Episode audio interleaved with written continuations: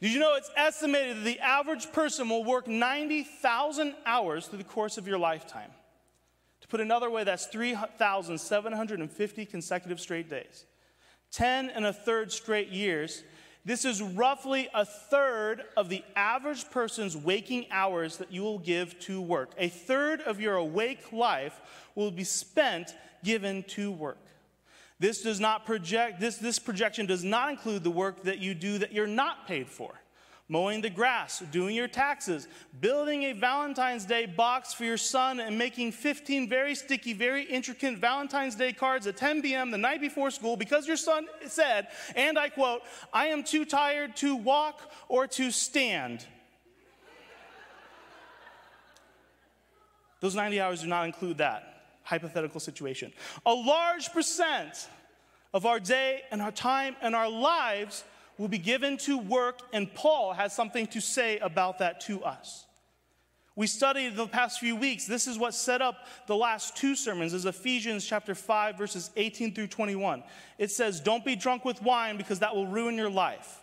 Instead, be filled with the Holy Spirit, singing psalms and hymns and spiritual songs among yourselves, making music to the Lord in your heart, and give thanks to God, to give thanks in everything to God in the name of our Lord Jesus Christ.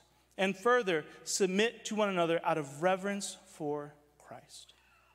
This filled life this life that is consistently seeking the presence of God and the power of His Spirit. And these three verses have a few defining factors. One is expressive worship, the type of worship we just did. The type of worship that Vicky, that you were telling me about, that you were doing before you came here to church, turning on your radio and listening to the worship and praising and thanking God. The spirit filled life is an expressive worship life. The spirit filled life is a thankful heart. Give thanks to everything to God. The spirit filled life is a thankful heart. And lastly, a spirit filled life has relationships that are marked by this term humility or submission. And we've looked at the idea of submitting to one another in the te- context of a husband and wife and marriage relationship. We've looked at it uh, at the child and the parent dynamic but today, Paul finishes this section in Ephesians with one last important relationship. A third of your life will be given to it 90,000 hours, 3,750 days, 10 years, and a third of your life. The worker and the boss relationship. And so that's what we're going to talk about today. What is a Christian? What defines? What makes up? How could you describe a Christian employee and the Christian employer? Amen? Oh my gosh. Where did everybody go? Amen. Amen. Praise God. Can you please stand with me as we read our guiding text in today's word? This is Ephesians chapter 6, verses 5 through 9, and I'm reading out of the NLT version today. Slaves, obey your earthly masters with deep respect and fear. Serve them sincerely as you would serve Christ Try to please them all the time, not just when they're watching you. As slaves of Christ, do the will of God with all your heart.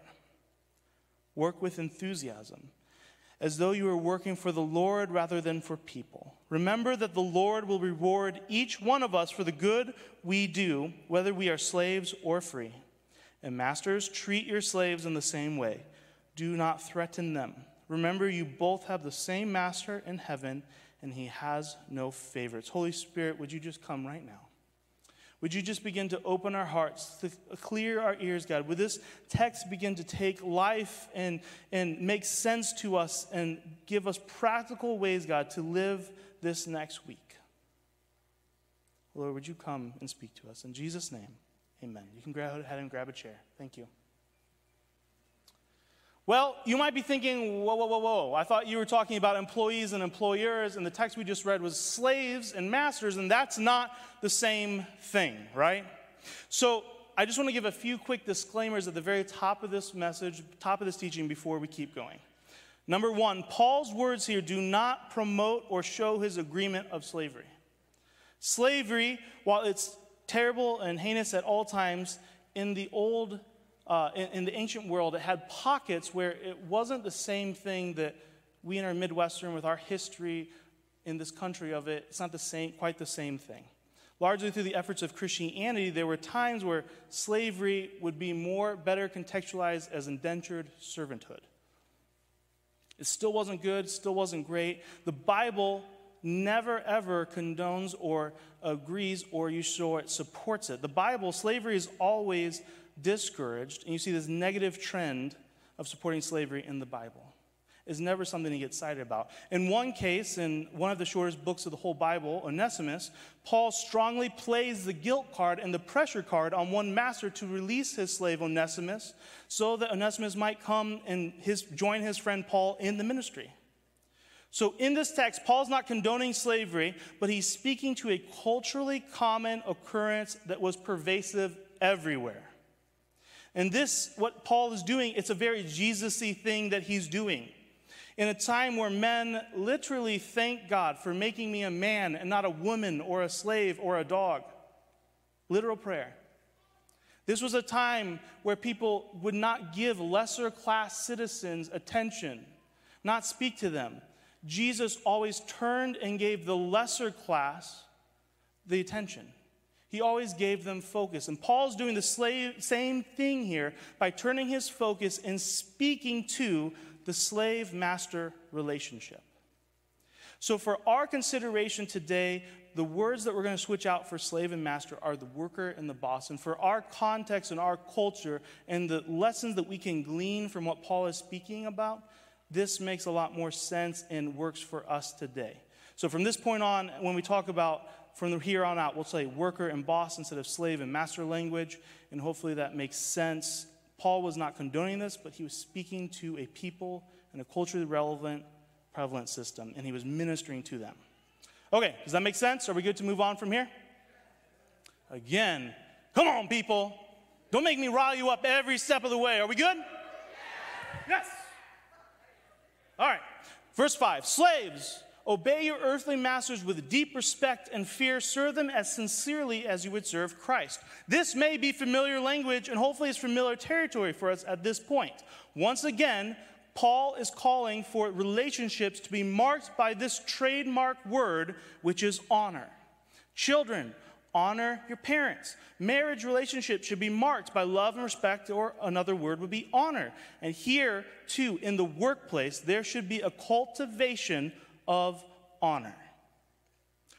Workplaces, though, I want you to think right now is my workplace, would I categorize it as a place that cultivates honor, that builds up instead of tearing down? that gives the, uh, uh, the boss or the authority in position that, that's, that trusts them, that builds them up, that supports them. Very, very, very infrequently. I've had quite a few jobs in the secular world or the marketplace world. Very rarely would I be in a place that ever built or cultivated a culture of honor. More often than not, instead of a culture of honor, it was a toxic workplace that threw shame and tear, and tear down the infrastructure instead of building it up.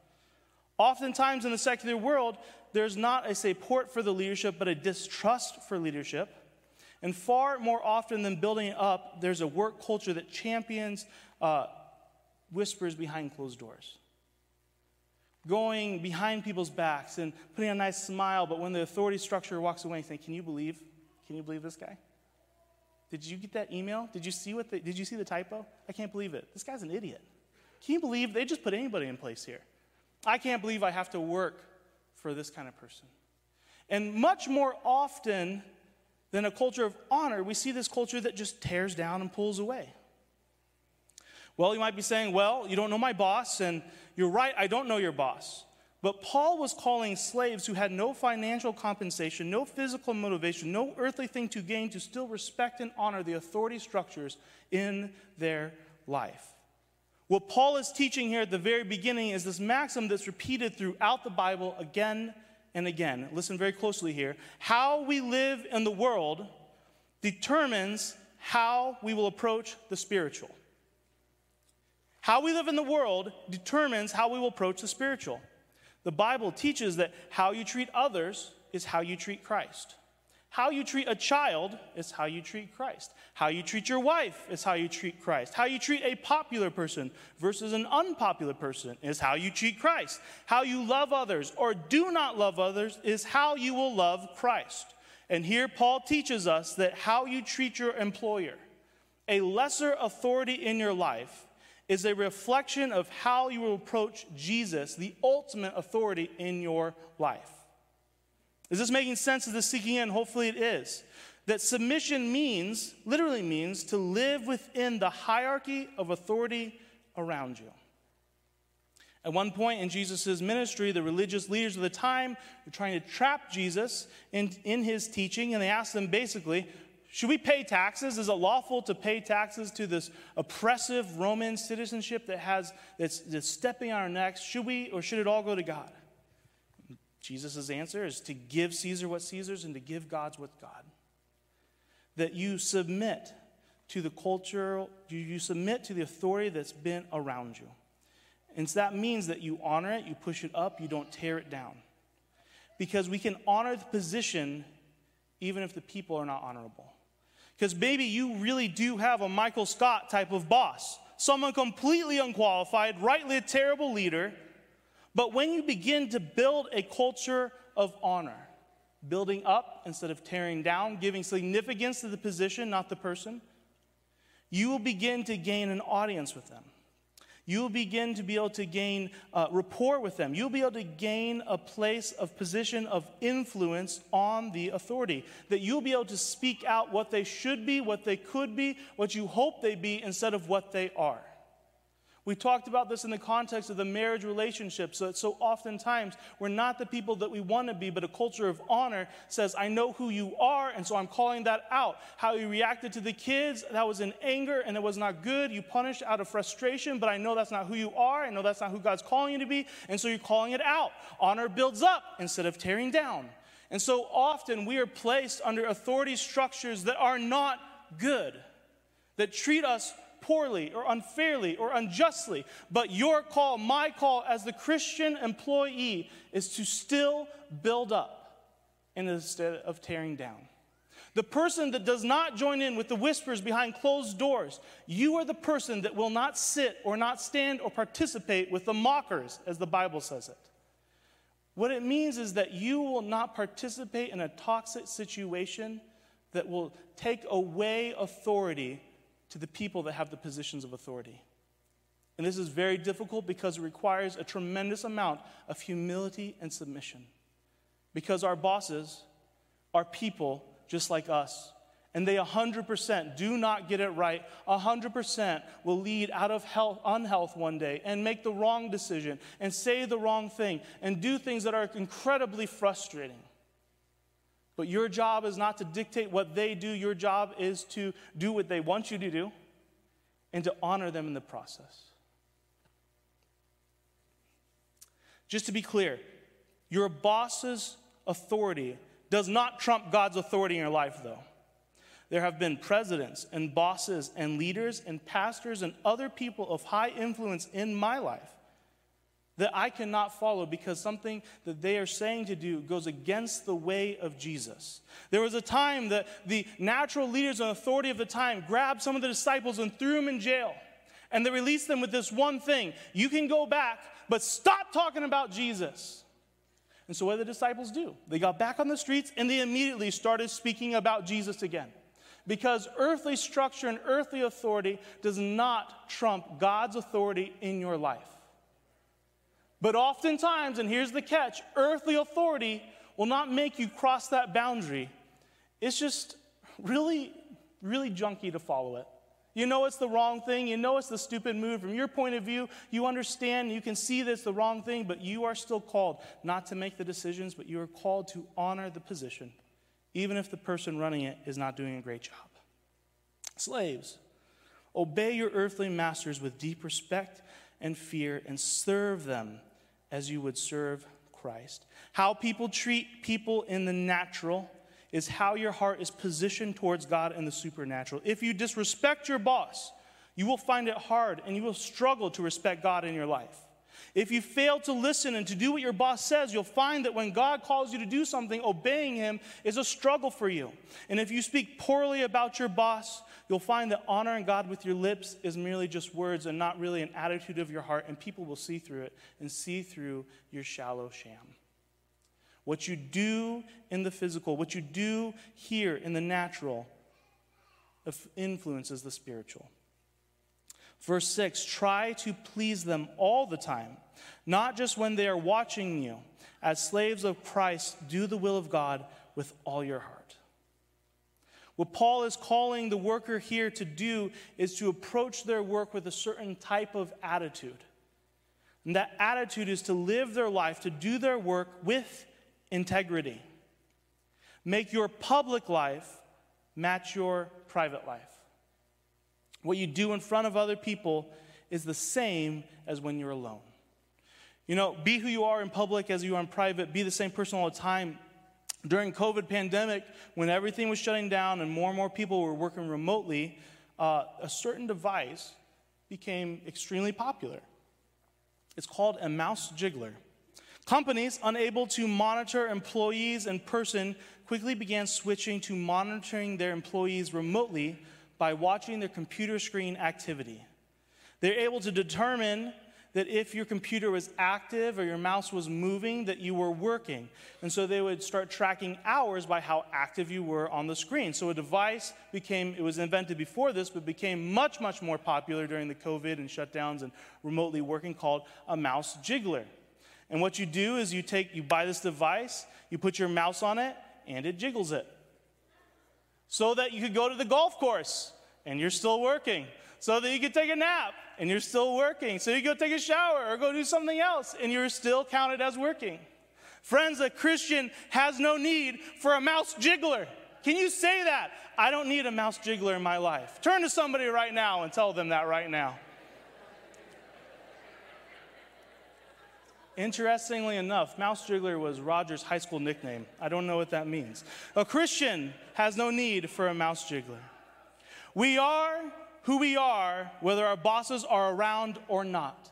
Live a life of integrity means that your public life will match your private life. I love what the psalmist says in Psalms 26.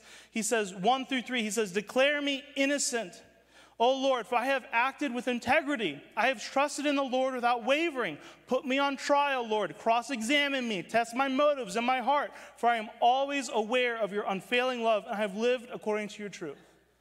What an honest prayer that I would be scared to pray. Lord, cross examine me and eh, eh, eh, just test me, because my private life is also the same as my public life. Often there's a discrepancy between what we do when, no one, when we think no one sees us and what we do when we think everyone sees us. But Paul is calling the worker, the employee, to live a life of integrity. Last week, I went to a gathering of pastors in our district, and it was like 300 people. And every time I do that, whenever I'm around with other ministry people, inevitably I find somebody that's a pastor's kid. Somebody's that their parents were missionaries, their parents were in ministry, their parents also planted a church or led a church. And whenever I find a minister that is a child of another minister, a pastor's kid, a missionary kid, I always like to ask them this question What did your parents do that made ministry still attractive to you? Because I've known and heard and seen so many children of ministers that end up leaving the church, leaving the Lord, never ever going to step into that vocation because something in their childhood made it so disdainful. So whenever I see somebody that was a pastor's kid, that their parents were ministers to, I always want to know what did your parents do that made it an open door still to you? And the number one, most consistent answer that I almost always get back, almost word for word, is that who my parents were on stage, they were at home too. Meaning that they had a life that was lived with integrity. They didn't just preach things and share things and teach things and lead things, that who they were in public matched their private life. And it made Jesus attractive to them. It made the ministry something they want to get behind. It made it something that they want to do and didn't turn them away from it. Friends, the Christian, the Christian employee, the person that follows Jesus is the same whether we are being monitored or not monitored. We work because we work for God's glory. not just for the people around us, not just good enough. We do the best we can. The Christian employee works diligently and hard because not because the boss is around or because people are watching, because we are who we are. Our private life will match our public life. When Jesus was teaching religious leaders on some of this stuff in Luke chapter 16, he says, If you are faithful in the little things, you will be faithful in the large ones. But if you are dishonest in little things, you won't be honest with greater responsibilities. If you are untrustworthy about worldly wealth, who will trust you with the true riches of heaven? And if you're not faithful with other people's things, why should, we be, why should you be trusted with things of your own? How we live in the world determines how we will approach the spiritual. A life of integrity means that who you are in private is who you are in public. Try to please them all the time, not just when they're watching you, but as slaves of Christ, do the will of God with all your heart. When we are honest and good stewards of the things in the physical and the secular world, then we qualify ourselves for more authority and more responsibility in the spiritual world as well. I've met people and seen people and know people that, that, that have great, that move very publicly in ministry. Really great, powerful prayer, sounding prayers.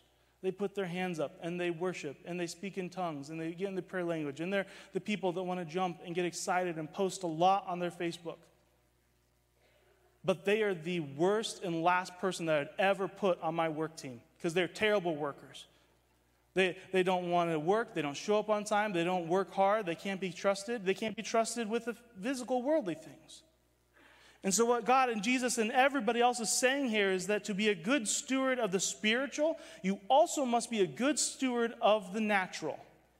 Can you handle what God's given you just in the natural? Can you, can you be honest with how you lead and how you handle money and how you steward your time? Can you live a life that if everybody could see it all the time, you wouldn't be ashamed to live? That's what Paul's calling us to. In verse 7, he moves from a life of integrity to your work ethic. Work with enthusiasm, as though you were working for the Lord rather than for people. Friends, the Christian employee should be the best employee a boss could ever have. A Christian employer is, or a Christian employee is marked by respecting the boss's position. They are marked by the fact that their work habits are consistent, whether people are monitoring them or not. And the Christian employee is marked by good, enthusiastic work effort. If you're able to take it right now, just uh, give yourself an internal assessment from 1% to 100%. When you show up tomorrow morning, what percentage do you normally apply to your job? How much of yourself do you bring to the work that you do? Whether it's meaningful work or just a stepping stone job you're in right now, are you giving it your best effort? Are we enthusiastic in our demeanor? I want to tell you about a guy in the secular world that's not far from here. His name is Mr. Taco Bell. in our town, at the local Taco Bell, there's a guy named Eric. And he's gained the reputation in the community as Mr. Taco Bell. There's been multiple times. How many of you guys are on In My Town Facebook page? Anybody? One, two, three, maybe? Okay, some of you. If you don't know, most of your towns have a what's happening in Sycamore, Huntley, Pingree Grove, Elgin, Page, and it's a lot of complaining. Like the city didn't do this, or you know this, or somebody let their cat out again, or I shot your cat that you keep letting out, stuff like that. But this guy's name, Mr. Taco Bell, Eric, has popped up in the time that we've lived in Sycamore, I would say at least four to six to seven times that I've seen it pop up in my feed. And I want to read to you something that I scrolled back, I just did a quick search, Eric Taco Bell guy, on the chat, and I found this was the first one that popped up, and I just want to read it to you, word for word. This was somebody in our community that posted this. Okay, y'all, Mr. Taco Bell is at it again. Yes, I'm going to call him Mr. Taco Bell. Yes, I know his real name is Eric. I was with a party of teenage girls, headed out for a long day of activities. We decided that we should eat before going, so settled on Taco Bell. I, of course, had heard of the wonderful Taco Bell drive through guy, but we were going in, so as sad as I was, I didn't expect to meet Mr. Taco Bell himself. We walked in and was instantly greeted with a huge smile, arms up, with Mr. Taco Bell saying, You're here, and that makes me so happy. I replied with my arms up. Why, yes, we sure are. You must be the famous Taco Bell guy everyone's talking about, and I see why. I instantly knew it was him with how warming his welcome was, how we got to chatting a little bit, and he paid for our meal. In fact, instead of it, instead of, uh, in fact, insisted on it. Seriously, he was so kind. Those girls sat there and had a whole conversation about it's so nice to see good people in this world and discussed ways to pay it forward with their actions. Mr. Taco Bell, you, sir, are a great young man and keep it up. Can we give a hand for Mr. Taco Bell? Maybe he's streaming today. so stupid.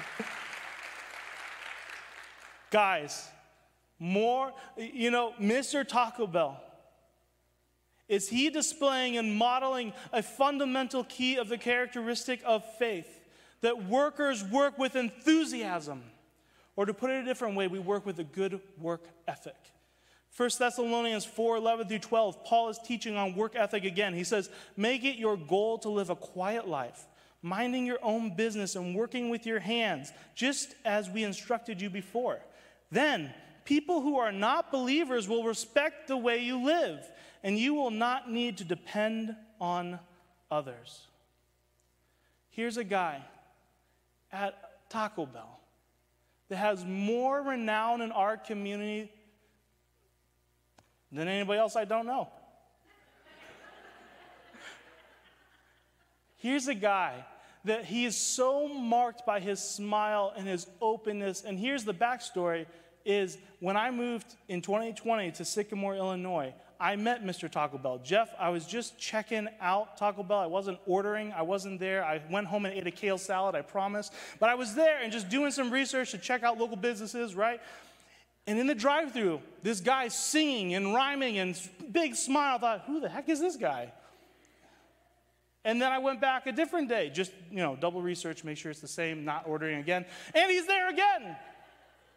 And then a month or two after that, I saw his name, Mr. Taco Bell guy, Mr. Taco Bell guy, Mr. Taco Bell guy coming out, all because of his enthusiasm, his work ethic, because he makes it look like working at Taco Bell is the best thing you could do with your life. And I was about ready to sign up. They had a little sign there, give up this pastoring thing, put me up, just put me on his shift.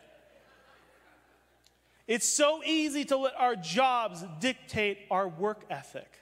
My job's enjoyable. My job's not the dream job. I hate my job. My going to work is a drudge. You know what? I'd actually rather die than spend another hour in my job. How could I possibly enjoy this place? How could I possibly do this with enthusiasm? Friends, it doesn't matter.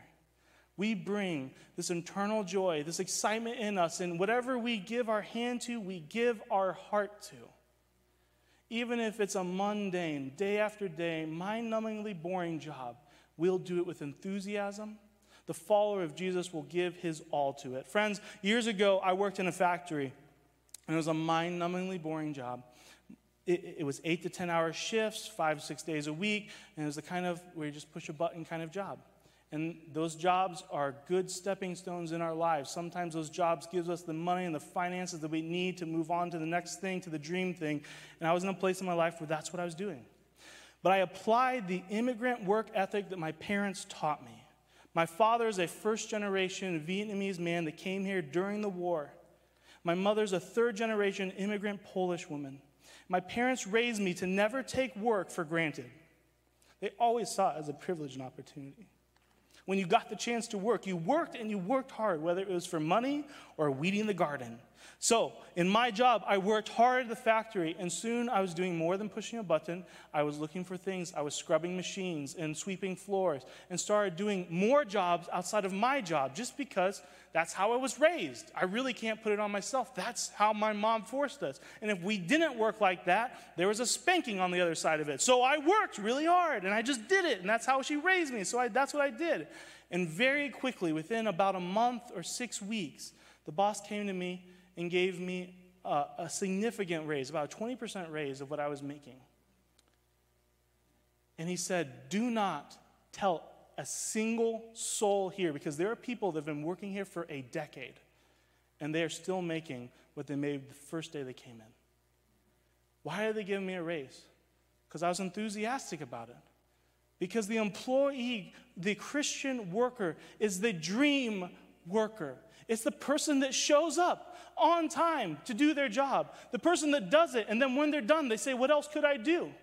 It's the person that can say, Hey, can you do this? And they're responsible and steward it and do it well. It's the person that never speaks about the boss behind their back, never tears them down, supports the authority structure. What wouldn't be, what would there be to dislike about the Christian worker if we are living our life and working like Paul teaches us how to work.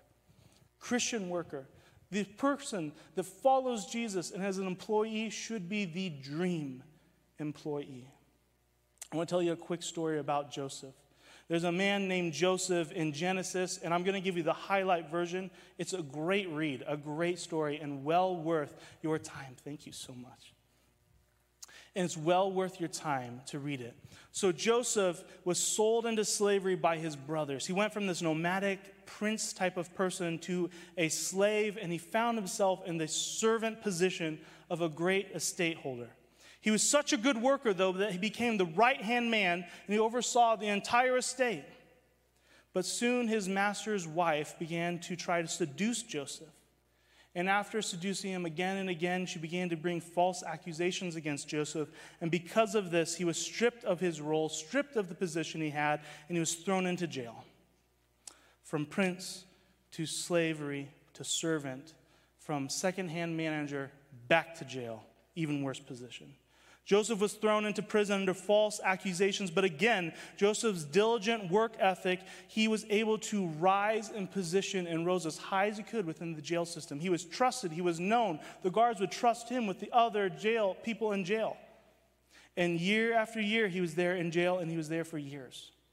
But because of that, he was highlighted by God and shown favor, and through an incredible story. He found himself that he went from prison to the palace. And when he was in the palace, he demonstrated the same faithfulness he had in God, same work ethic, and he literally attained a position of power. Nobody in Egypt had more power, more authority than Joseph, except for Pharaoh himself. When Joseph spoke, it was speaking as Pharaoh, the, the king of that nation, it was as if he was speaking for him. And why I tell you this story is because Joseph, no matter the circumstance, whether he was in the jail, whether he was living a life as a slave, whether he was living his life as a king or a prince, he applied the same God honoring faith to his position. He worked hard, he was diligent with what God gave him, but he did not let the authorities around him influence his faith. He could have given in to Potiphar, he could have crossed boundaries. He could have lived the best life in the world's eyes, but he was remained true to his faith. What I don't want you to do is walk out of here and thinking, if I just work really hard, get a smile, I become the next Mr. Taco Bell guy, then I'll be running the state. Not necessarily. In the natural, you will gain lots of favor. Think about it. If you're this type of employee, your boss is going to love you. But also, you may come under real persecution. You may bump up against something that just does not allow you, does not coincide with you and your faith. And you may have to make a stand. And you may get punished in the secular world. But God sees you. And He reward, He rewards what's done in the earthly things. And He gives you favor and He gives you blessing. And you garner a reward when you still keep Jesus' name first in your life. Friends, we're almost done here. Ephesians 6 9, it says, Masters, treat your slaves in the same way. Don't threaten them. Remember, you both have the same master in heaven, and he has no favorites. At the end of these few verses, Paul has all the same things to say to the master, the employer, the boss. He says, Honor, develop a culture of honor. Make it your goal that you never share another person's business with somebody else. Never tell another employee the, the, the confidential things you're working out with them Build your people up. Your goal is to pull the best out of them, call out what they should be instead of what they are. Even if they fall short and make mistakes and need guidance, build a culture of honor, master, boss. You do it. Go build that culture of honor. It begins with you. It can never begin with somebody else. It begins with each individual. Live a life of integrity. Often, the more powerful you get, the more power you attain, the more opportunity to be untruthful. Employers, live honestly, display lives of integrity, model for your people the type of employee that you want to be. People will naturally follow their lead. If they see you round up in a dishonest way, shave off an hour here or there, put the meal on the company card, then what do you think your employees will do? They follow your example. Live a life of integrity and work hard. Be the boss.